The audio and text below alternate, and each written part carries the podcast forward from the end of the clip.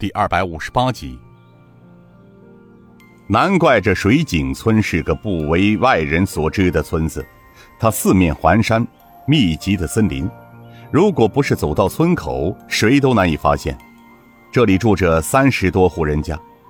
这个叫水井的村子，并不像中原一带的村落，集中在一个地方，而水井村的三十多户人家却是散落在这片松林间。只有偶尔的犬吠叫声和公鸡报晓，才会相信这里真的有人住。这里的清晨到午前。被浓浓的大雾笼罩，显得阴森神秘，所以还有另外一个村名叫神雾村。牛太官进入松林之后，便让大家下马步行。他带着神风九翼，在林间走了半炷香的功夫，穿过一片茂密的松林之后，众人眼前一亮，但见得在松林间出现了一片农庄，农庄的大门前是一块巨大的土场。靠林边立着几排木杆，这木杆上挂着一串串金色的玉米。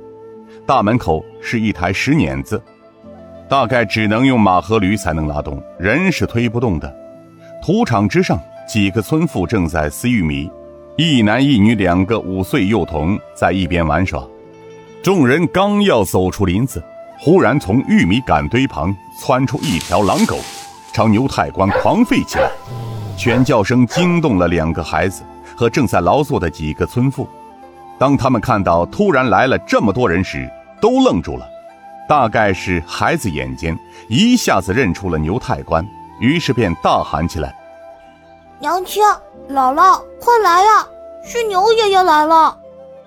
另一个女孩，她向狼狗跑去，一双小手抱着狼狗：“大黑，别叫了。”是牛老爷来了。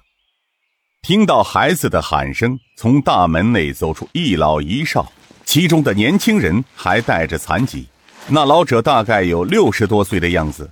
他们出门便看见了牛太官，一声惊喜的呼叫：“哎呦，果然是恩公牛老弟呀！”几个村妇急忙赶了过来，一起拜倒在地上：“恩公在上，请受小老几全家一拜。”见此情景，慌得带伤的牛太官是扶也不是，不扶也不行。他急得用一只手去拉老人，并大声道：“哎呀，赵老哥，快快请起！使不得，使不得呀！这是折杀我老牛了吧？”姓赵的老人被牛太官拉了起来，其他的硬是向牛太官拜了三拜，才算起身。老人发现牛太官身上血迹斑斑，惊呼道：“天哪，恩公，你你受伤了！”赵老哥，不妨事，皮肉之伤。哦，对了，赵老哥，我来为你引荐几位大侠给你认识。牛太官接着向赵老汉一家介绍了神风九翼。当赵老汉一家得知眼前几位是救了牛太官的侠义之士时，更是惊喜万分。赵老汉又要带着全家向神风九翼下跪拜谢时，却被顾东平止住了。赵老哥哥，可否借一步说话？恩公，请。两人走到林边，赵老汉急不可耐的问道：“恩公啊，你你出了什么事儿啊？是谁把你伤成这样啊？这，你的伤不要紧吧？”赵老汉十分关切的看着牛太官，牛太官并没有马上回答赵老汉的追问，只是苦苦的笑了笑。哎，赵大哥，伤没事儿，只是皮肉之伤，过几天就会好的。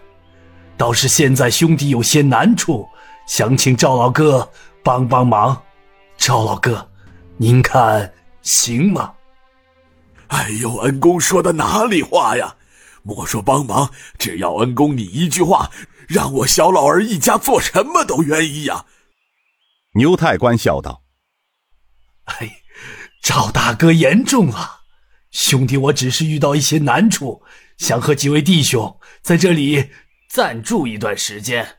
一来是养养伤，二来门中有事，我那几个弟子生死未卜。”需要查找，这里距旷崖很近，地方也很隐秘，所以特来求赵老哥行个方便。哎，打住，打住！哎，我说恩公啊，你是不相信小老儿一家，还是咋的？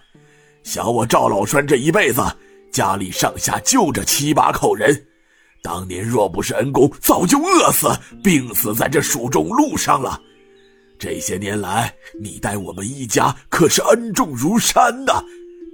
你你怎么能说出这样见外的话来？不就住段时间吗？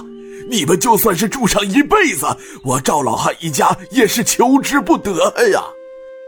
赵老汉说的很诚恳，而且也很激动。他抹了抹脸上的泪水。恩公啊，我们虽然不常见面。但凭恩公的这份侠肝义胆，小老儿相信你。不管你做什么，小老儿就是把全家的性命搭上，也要报答恩公之万一呀。